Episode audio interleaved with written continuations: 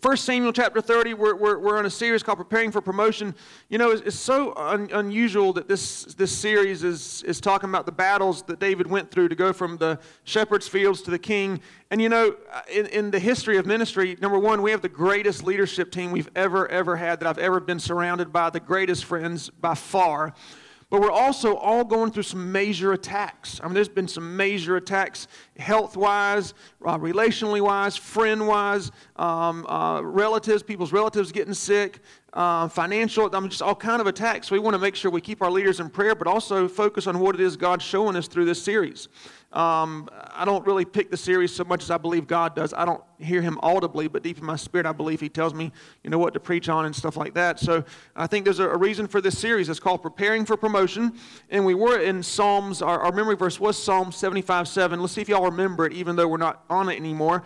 Um, ready, go. Promotion does not come from the north, but God puts and we have a new memory verse uh, now starting the new year, and it, it means the same thing. David wrote that one, his son wrote this one, and it's in Proverbs 21, verse 1. It says, The king's heart is in the hand of the Lord, he turns it wherever he desires. So many times we, we think, well, God, if, if my boss would just look my way, if they would just pay attention to how hard I work and how I get there on time, then I would be promoted. And the scripture says if God wants your boss to look in your direction, he'll cause him to look in your direction. If, uh, if you're, you can be in the prison a prison cell somewhere, and if the President of the United States is supposed to find you and pull you out and pardon you, he will do so. Because Joseph was in the prisons of Egypt, and Pharaoh found him down there in the dungeon and brought him to promotion. Why? Because it was his time. And um, David was anointed to be king when he was 12 or 13. It's, it's not exactly clear, around 12 or 13. He didn't take the throne until he was 30. So there were 15, 16, 17 years of having to go through a bunch of tough stuff. So don't think that you got it so bad. David had it a lot worse than you, and there was no hot water or Krispy Kreme in David's time. So those two things right there means you're way more blessed than David. Krispy Kreme and hot water. Put them together, hot Krispy Kremes. Like there's just great. So, so you're very, very blessed where you're at in your time. Here we go. First Samuel chapter 30. We're going from the chapter to chapter, of the life of David. And let me tell you what's going on here before we start reading it. David has been put in charge of a city called Ziklag. Everybody say Ziklag and um, he's not yet king. And right now, Israel is kind of divided. At this time, the nation of Israel is divided into Israel and Judah.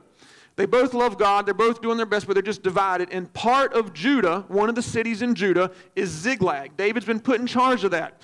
There's a few thousand people in the city, and David took all the men one day and went and fought in a battle against the Philistines, and they won. So they're, le- they're coming home after a three day battle. They're victorious. They're excited. They're high fiving each other. They're fist bumping. They're chest bumping. You know, they're, they're making absurd noises with their body and laughing about it. Like, these are the guys. They're all doing their guy thing. It's like Monday Night Football. Our team won. The Steelers made the playoffs, or whatever the thing is. All that kind of stuff. Okay, so that's what's going on here. They're all excited excited.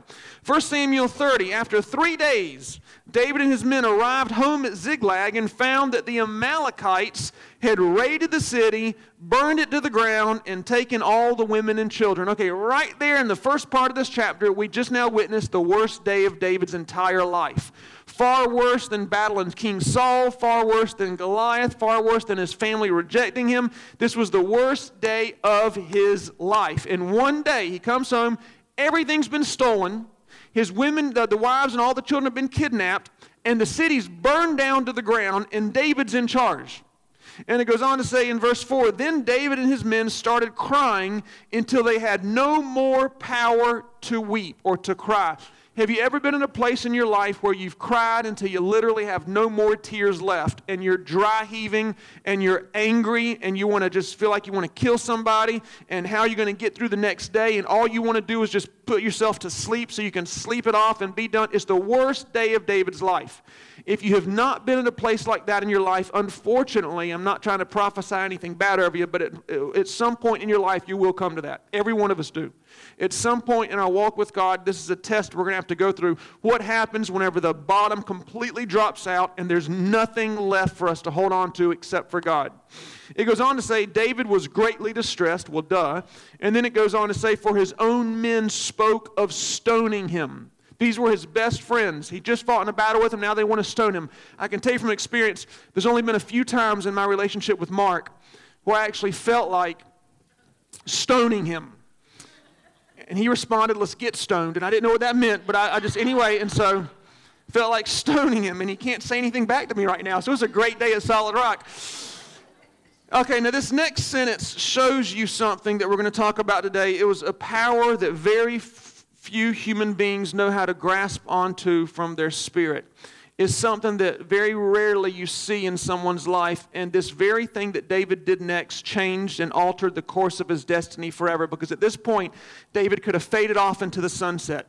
At this point, this could have been the last we hear of this great hero David. He defeated a giant. People sang songs about him. Life was good. But then he faced the worst battle he's ever had, the worst day of his life. The women weren't, his wife was not there to help him and encourage him. His friends had turned their back on him. He had no possessions, no money, nothing left. And in verse 6, it changes everything. If you got your Bibles, you want to underline verse 6. It says, But David encouraged himself in the Lord his God. Somehow, some way, he found the strength to rise up out of the worst time of his life, and he encouraged himself in the Lord his God. listen real close. Um, there's nothing wrong with seeking encouragement from other people. There's nothing wrong with expecting your friends to encourage you or your parents or that kind of thing. But it is not the responsibility of anybody else to keep you encouraged. Yes, our friends should encourage us. It'd be nice if your pastor answered his phone whenever you called. It'd be great if your, you know, your, um, your facilitator of your short group would pray for you. If you send them a text, that's great.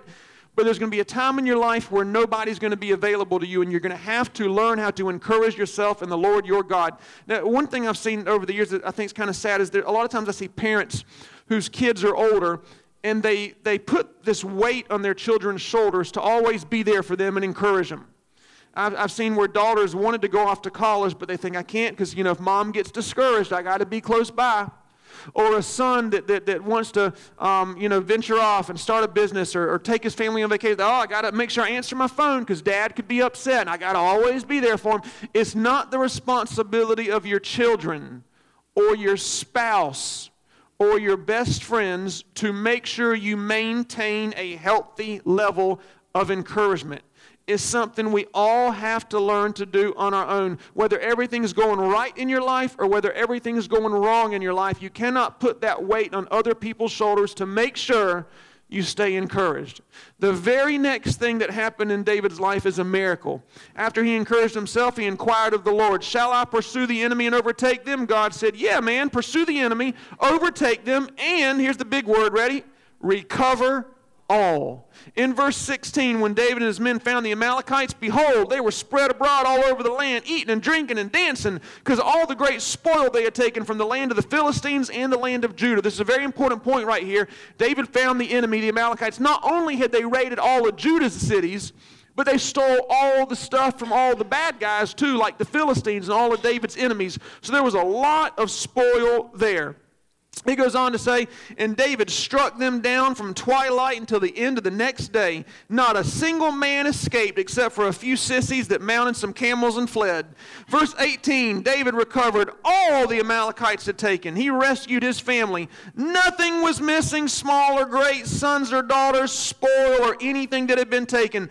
David recovered all. David also captured all the flocks and herds, and the people said, This is David's spoil. Verse 26 When David came home to Ziklag, he sent part of the spoil to his friends, the elders of Judah, saying, Here's a present for you from the spoil of the enemies of the Lord. It was for those in Bethel, those in Ramoth, those in hard word, and another hard word, and a long hard word, and an extremely long hard word, in Racal, in the cities of very, very long hard words, in the cities of Kenites and Hormah, and Bor hard word, and another hard word that starts with an A, and another one that starts with an H, and all the places where David and his men had roamed.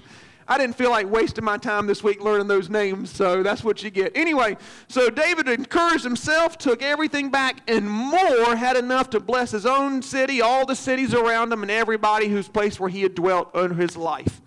It all changed when David encouraged himself in the Lord his God. Preparing for promotion, part seven. I want to talk to you about be a self encourager. Be a self encourager. Be a self encourager. Um, uh, throughout our, our battle, our life, we're going to get weariness. Um, weariness comes whenever we've um, gone through something like battle fatigue, where we're, we're fighting in the same fight year after year, maybe, and it seems like nothing's changing. Uh, we know the story of David. We know that he's this close to being king, but he doesn't know that. At this point, he thinks, at this point, he thinks it could be like this 20 more years. I don't know if I can take another day. But David encouraged himself in the Lord his God. At this point, he had lost everything. Every single person. His friends were going to stone him, but he encouraged himself in the Lord his God. Um, he had no money left. He felt like he had no influence, no power, but David encouraged himself in the Lord his God. Very important thing he did. And so here's what I want to kind of focus on today our life follows our thoughts. Uh, we cannot allow our mind to run on autopilot. If your mind runs on autopilot, it'll always go to the worst case scenarios. If you get offended and you allow that thought to take root and that seed becomes a garden in your mind, it will produce hatred and anger and bitterness, resentment. You'll stop coming to church or you'll want to get another job or you'll think about how much you don't like that person. If you allow that one little seed of, of greed to get on the inside and, and plant a, a garden on the inside, you'll stop doing things for others, you'll stop being a giver, and you'll always focus on money. If you allow that thought of anger or, or, or fear, um, discouragement, worry, doubt, whatever it is, it, when our mind runs on autopilot, it always goes to the worst, biggest lie that the enemy could possibly throw at you, and we, we, we grab it, hook, line, and sinker. That's why we have to take inventory of what it is we're thinking about on a regular basis. We have to think about what we're thinking about. Um, and the most important thing is we got to put the right things in our mind. That's what's so great about short groups. And that's what's great about worshiping God. And, and I'm going to do another series, on, I'm going to do a series on prayer um, in the next month or two. And that's one of the things about prayer. It gets the right things in your mind so it builds up your faith. Lamentations 3:19 is kind of a common sense scripture, but it says this, "Thinking of my troubles makes me depressed." Well, duh. I mean, you would think that we all knew that, but evidently we don't all know that. Then I remember something that fills me with hope. The Lord's kindness never fails. Here's what the scripture is implying it's implying that it's easy to think about our troubles. It's very easy. We don't, no one has to help us or force us or explain to us how to do it. We automatically know how to think about our troubles, but that produces something we don't want to feel because your feelings follow your thoughts.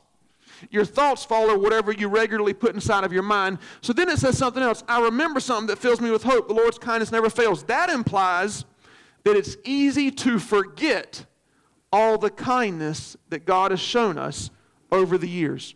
We have to on purpose remember the right thing. So the question is how did David do it? How did David go from the worst point of his entire life to encouraging himself, overtaking the enemy, and recovering all? Here's how he did it. Um, back in the Bible days, they were a nomadic people. They were nomads. They traveled from one place to the next. They didn't stay in one location for a very, very long time. And so most of the guys, they would carry a staff with them, a big old staff. It wasn't just a walking stick. It wasn't just to herd off, you know, bad animals. It was their history with God. They would carve on their staff all the great things God did for them over their years. It was like a walking file cabinet. On this date, they would carve on there when God gave them their first child, their second child, third child. On this date, God brought them water from a rock. On this date, God helped them defeat, you know, um, a giant. On this date, God gave them a miracle in their life. And they were constantly being reminded of all the kind things that God had done for them in the past. The Bible says that whenever David went and faced Goliath, he didn't just bring his slingshot with him. In 1 Samuel 17 40, it says that he had his staff in his hand and ran straight toward Goliath. Why did he do that?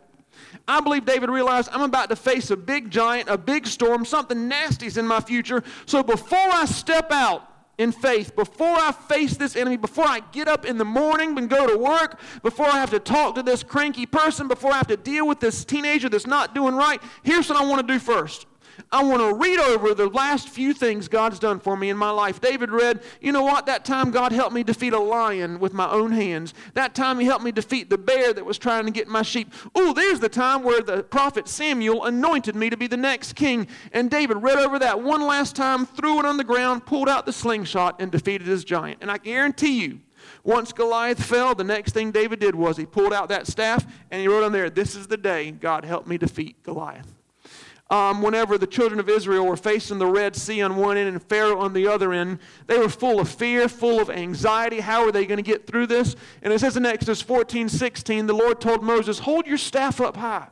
I can imagine they were so scared. God, I can't believe this is happening to us. You let us go, and now we're stuck here. We're going to die. Our life's going to end. And all of a sudden, they see that staff and they thought, oh, remember the time God sent plagues on our enemies? Remember the time where God um, healed us from that disease? Remember the time where God gave us gold from the Egyptians whenever we left them? Man, if God did it this time and this time and this time and this time, surely He's going to make a way when we're facing the Red Sea in our mind, it's like a, a television set. Um, we have more channels than you could ever even get on digital cable. I mean, we got that defeat channel, that problem channel, that worry channel, that lust channel, that fear channel, but we also have the miracle channel. We also have the provision channel. When God opened up that door for you, that you know it had to be God that did that. We have that answered prayer channel where you prayed and prayed and you asked your friends to pray, and all of a sudden God came through. We have these different channels that are going on in our mind. Here's our problem we watch the channels that we should turn off, and we turn off the channels that we should be watching. We should be watching the time that our children were born. We should be watching the time where God saved us and delivered us. We should be watching for that time where God spoke to us so clearly about something that we needed wisdom on. We should be watching that channel where we got that job that we didn't know we were going to get. We should be watching that channel where all the good things that happen to you in your life, you got to give God credit. It's not happenstance. It's not just because. It's not just the way things are. It's not any kind of karma stuff or Buddha stuff. It's God Almighty being good to you, and we forget all the things that He's done. We forget about it. We so quickly go to the next problem when there's probably a hundred things God's done for you just in the past year that you forgot all about in Mark 6, the disciples are with Jesus, and it's that huge miracle of the five loaves and two fish. Y'all know that, right? Everybody knows the story. I don't need to tell it, hopefully. Um, but basically, there's a kid with a, a, McDonald's Happy Meal. He's got french fries and chicken nuggets, and there's thousands of people that are hungry. So Jesus takes that food out, that Happy Meal, and he passes it through the hands of the disciples. And by the end of it, that one Happy Meal fed 10, maybe 15,000 people 5,000 men plus women and children. Great miracle. Huge miracle, one of the biggest ones ever recorded in the Bible. That very night, that very night, the disciples are with Jesus in a boat. It's dark, the weather started getting rough, the tiny ship was tossed. If not for the fear, if not for the if not for the courage of our fearless Lord, that little boat would have been lost. okay, so here's what happened. It's not Gilligan's Island, but here's what did happen. And so the boat's being tossed and the storms come. And the disciples were so afraid they started crying like a bunch of sissies. Oh, Jesus, we can't, we, we're going to make this and it's so bad. God, please, I can't believe we're going to die. We're going to, I mean, think about you're with Jesus and you're looking at him saying, why are we going to die? I don't want to, this is awful. I'm so afraid. And you're with the Son of God. Why would they be so upset? Why would they be so afraid? They just saw one of the greatest miracles ever recorded in history. There's one little verse in that story that tells us why they were so anxious and upset. In Mark 6:52, for they failed to consider the miracle of the loaves. They were so stressed out. They were so afraid. They were so upset. And earlier that day, Jesus did an amazing event in their life. And here was the problem they forgot what God had done. They forgot what God had done. they forgot about the miracle. Um, I told you the story before about how my, my papa, back in 1979, he had cancer. And the doctors told him he had a few days left to live. He had already slipped into a coma. And the cancer had filled his body. They said that was it. There was, there was nothing they could do. But my nana, she wouldn't settle for that. She didn't think it was his time to go.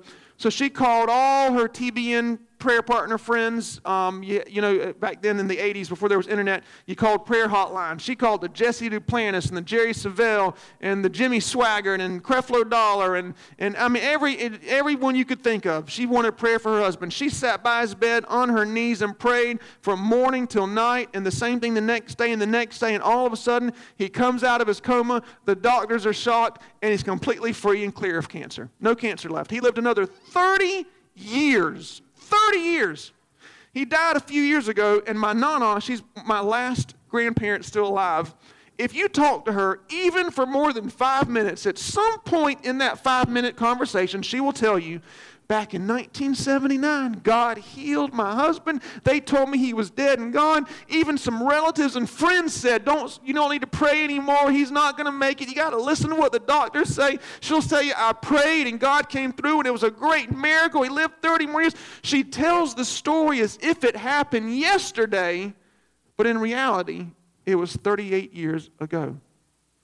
I wonder how our life would change if we would tell our stories of what God did for us so passionately, with such great emotion and faith, as if it happened yesterday, when in reality it could have happened 40 years ago in your life. It says in Psalm 34, verse 3 Let all who are discouraged take heart. Come, let us talk about God's goodness. You know, I learned something uh, a while back about Facebook. I, I, at first, my Facebook account was ran by the church, but I took it over a little over a year ago on my own, and um, I learned that every year you have a thing that pops up if you're on Facebook that tells you exactly what you posted one year before. I mean, the, I mean, it shows you your exact post. You can repost it if you want to, that kind of thing. Man, after I learned that, I decided that I'm going to put all kind of miracles and praise God and blessings on Facebook. Here's why: it's easy to forget. It is so easy to forget what God did for you yesterday. It's easy to forget the miracle of the loaves that He did in your life earlier this morning because now you're offended, or now you're angry, or now you're sick, or now you're discouraged. It's easy to forget. So I want to make sure I have something that tells me on a regular basis here's what God did for you January 2017. Here's what He did for you January 2016. On and on, I want to be reminded of all the good things God's done in my life. At home, I have what you might call a staff, it's, it's my thankful folder on my laptop. Man, if I get a free haircut, I write it down. If I get someone gives me money, I write it down. If God brings a good friend into my life, I write it down. On and on, I have this folder because I get discouraged, because I feel weary sometimes. Because sometimes I feel like the bottom's dropped down who's going to be there for me and who knows what I'm going through and I could explain it and you still wouldn't understand it. You still wouldn't feel the pain that I feel. So I have to make sure I have a staff I can go back to to say, hey, here's what God did for me last month. Here's what God did for me last summer. And I'm reminded of all the good things God has done in my life. You know, in, um, in, the, in the New Testament, there was a a guy uh, named Saul. Not the same Saul that's chasing David. It's a totally different guy, same name. He was still a bad guy. Okay, still a very bad guy. Saul's passion in life was to hurt Christians. His passion was to destroy families that loved Jesus, put people in jail. He would um, have them stoned to death. He had Stephen stoned to death for being a disciple of Jesus. He hated Christians. Something so interesting happened, though. It says in Acts 9 3, as Saul traveled to Damascus with letters of authority to arrest the followers of Jesus, suddenly a light from heaven flashed around him. You know the story, knocked him off his horse. He got saved, gave his life to Jesus, was blind for three days. He ended up becoming the Apostle Paul, wrote half the New Testament. Huge miracle. When I read this, here's what I thought there were some families in Damascus the enemy was on their way to destroy him. It was inevitable. He'd done it before, he was going to do it again. Their life was about to be turned upside down. They were about to be thrown in jail, maybe killed.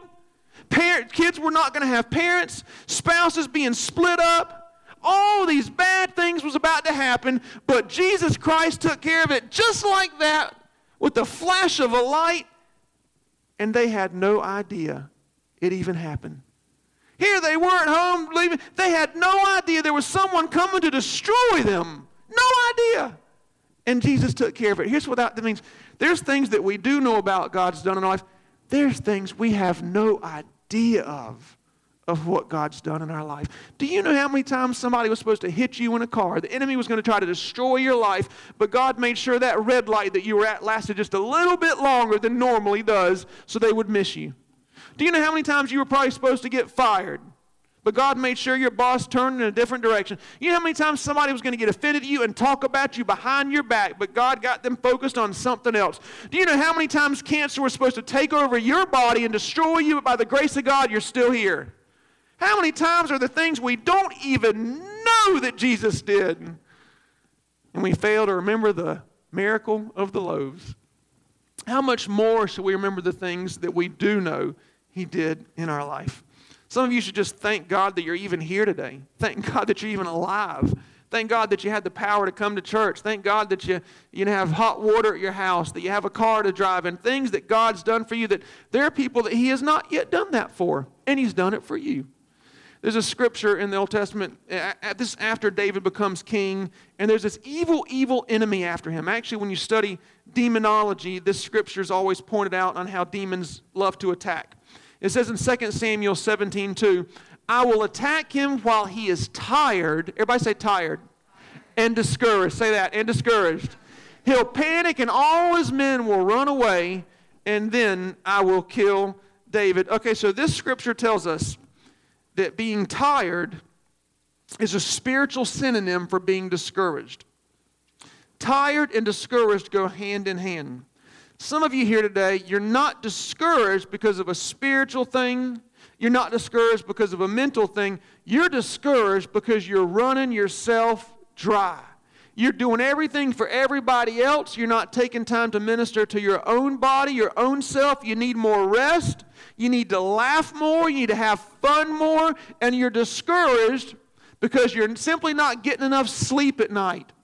You're discouraged because you're letting work destroy you when you're at home with your family. So I'm going to teach you a word that will help you stay encouraged. If you learn how to use this word properly, it'll always minister to you and help you in the future. That word is simple. That word is no. Simple word, two letters. Um, you got to learn how to guard your heart. You got to guard the boundaries of your heart. Some people you shouldn't be around because you get discouraged when you're around them.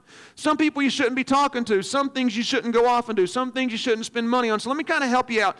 Um, let's say your kids want you to take them to the mall, but you're tired. What do you say? No. Isn't that, doesn't that sound, doesn't that sound kind of refreshing that you can say no? Let's say you got a friend that wants to borrow money and you just don't really feel good about it, so you can say, very, some of y'all aren't good at it yet. You still have to work on it. If your pastor asks you to head something up and you're already heading up 12 different things, you're serving every single week, and you just can't do it with full integrity and 100%, you have to say, very, see, y'all said that one better, which is kind of offensive. But anyway, that's fine. you got to learn to say no. Now, listen, when you say no, it's not being mean. It's not saying I don't love you or like you. It's not saying I don't respect you. It's saying I have to minister to myself. I can, I, I'm catching myself getting a little bit tired and discouraged, I need some time alone. I need some time to laugh a little bit. I need to have some fun. Now, if you don't say no, listen real close, it's nobody else's fault but yours. You cannot get upset at your children asking you for money if you're the one that says yes. You cannot get upset at your friend always asking you to come over and call them and answer the phone if you don't learn to say no. It's not their fault. It's nobody else's fault if you can't say no. No is like a boundary. We got a boundary is like a fence.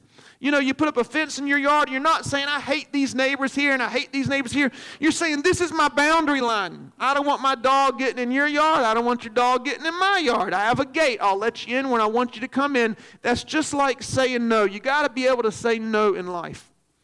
One last story, and then I'll let you go, and that's this. The story actually that I want to tell you, it ends up in 1 Kings 19 for your notes. That's where we end up is 1 Kings 19. But to understand 1 Kings 19, I need to tell you some stuff that happened a few chapters before, okay? It's with the prophet Elijah. Everybody say Elijah. Okay. Do y'all remember who's, who, is, um, who, is, who he mentored? He mentored who? Elisha. Very good. So we're talking about Elijah. Okay, ready? Look at this, what's going on. In 1 Kings 17, verse 6, it's not a football scripture. It says the ravens brought Elijah food for three years. Okay, there was a drought for three years. God provided food from birds twice a day, meat and bread, in the middle of a famine from the ravens. Everybody say hallelujah. A great miracle. 1 Kings 17, 16. Elijah causes the oil and flour from that widow woman to never run out. A miracle. Everybody say hallelujah. That was a great miracle. You got to say it like you're Pentecostal. 1 Kings 17 22. Elijah raises a boy from the dead. There you now y'all are getting into it, you Catholics. You 1 Kings 18 40. Elijah calls down fire from heaven and defeats 450 prophets of Baal. 1 Kings 18 45. Elijah prophesies rain after a three year drought. 1 Kings 18:46, Elijah outruns a horse and a chariot for 20 miles. Those were some great miracles. But there was a witch by the name of Jezebel who was in charge of those 450 prophets. She didn't like that Elijah killed him, so she sent him a letter in 1 Kings 19 2 that says, By this time tomorrow, you'll be as dead as those prophets. In verse 3, this powerful, great man of God says that Elijah was afraid and ran for his life. He traveled a day's journey to the wilderness. He sat under a juniper tree and asked God to take his life. What a sissy do we got going on here? Today's sissy day at Solid Rock. Can you believe? Now, if Mark could have talked, he would have said something right there, but he didn't say nothing, so this is another great day. Can you believe this man? Go back to all the miracles. Can you believe all these things he just saw God do in his life? Just saw God do it. Somebody sends him a nasty letter and go back to 1 Kings 19:3 and he was afraid and ran for his life and asked God to take my life. I can't handle it anymore. I read this and I thought, God, what a great ending to my sermon. Boy, this proves the point, doesn't it? That all the things God does in your life is easy to forget, and then we go to work Monday morning after we just had a great day at Solid Rock on Sunday, and God ministered to us, and we hung out with friends and family. Life couldn't be better. We're able to pay our bills. We're tithing. We're worshiping. And Monday morning, we see that nasty coworker that we can't stand, and we want God to take our life by lunchtime. But God told me to keep reading. So I said, okay. So in verse 5, it says Elijah slept under that tree. And then an angel appeared and said, Get up and eat. Elijah gets up, and there's a, a cake baking on hot coals with a pitcher of water. He eats it and drinks it, and the angel says, Okay, you can go back to sleep. Then in verse 7, the angel of the Lord came a second time and said, Get up and eat. He gets up, there's more cake baked more water in the pitcher. He eats it and drinks it and goes back to sleep. All through the Bible, every time an angel appeared, it was to do something supernatural, like close the mouth of lions, break open prison doors, kill 185,000 Syrian troops with one slash of a sword. But in this case, the angel said, You're tired and you're hungry and you need to take care of yourself. In verse 8, with the strength of that food and rest, Elijah traveled to his next assignment. He didn't need a miracle. He didn't need, you know, there was no Prozac for him back then. He was all tired and discouraged. What's he going to do? The angel appeared to him, this mighty warring angel, shield, sword, armor, and said, you need to eat a sandwich. You need to spend a little bit more time in bed today. You need to turn your cell phone off. You need to stop hanging around with that person. You need to stop volunteering for everything under the sun. You need to take a day off. And Elijah went on to his next assignment. My whole life, I've done funerals galore. I've, I've played at over 100 funerals. I've preached at a few dozen of them, I guess, but played at hundreds. They always use Psalms 23. And I've heard it so many times over again. You know, the Lord is my shepherd, I shall not want, on and on it goes. Up until this week, there was a word in that scripture that I never understood, even though I've heard it hundreds and hundreds of times. Psalms 23, verse 2, it says, He makes me lie down in green pastures. He leads me beside the still waters. He refreshes and restores my soul. So I was thinking about this week. I said, God, what is up with that word makes? I don't see it a lot in the Bible, especially coming from you. Sounds kind of forceful. And I'm not a great theologian, but here's what I believe God told me. I believe He said, John Paul, if you don't follow me to the still waters, then I'm going to have to make you lie down in the green pastures. If the angel appeared to some of y'all today, you want this huge miracle, this great answer to prayer, he'd look at you and say, Get more sleep, go to bed earlier, exercise a little bit more, do something to get you out of the house, have some fun, eat some angel food cake, do something. Working 40 hours a week sleeping seven to 10 hours a day, depending on the day, serve a few hours each week in church is normal. Any more than that or any less than that is out of balance.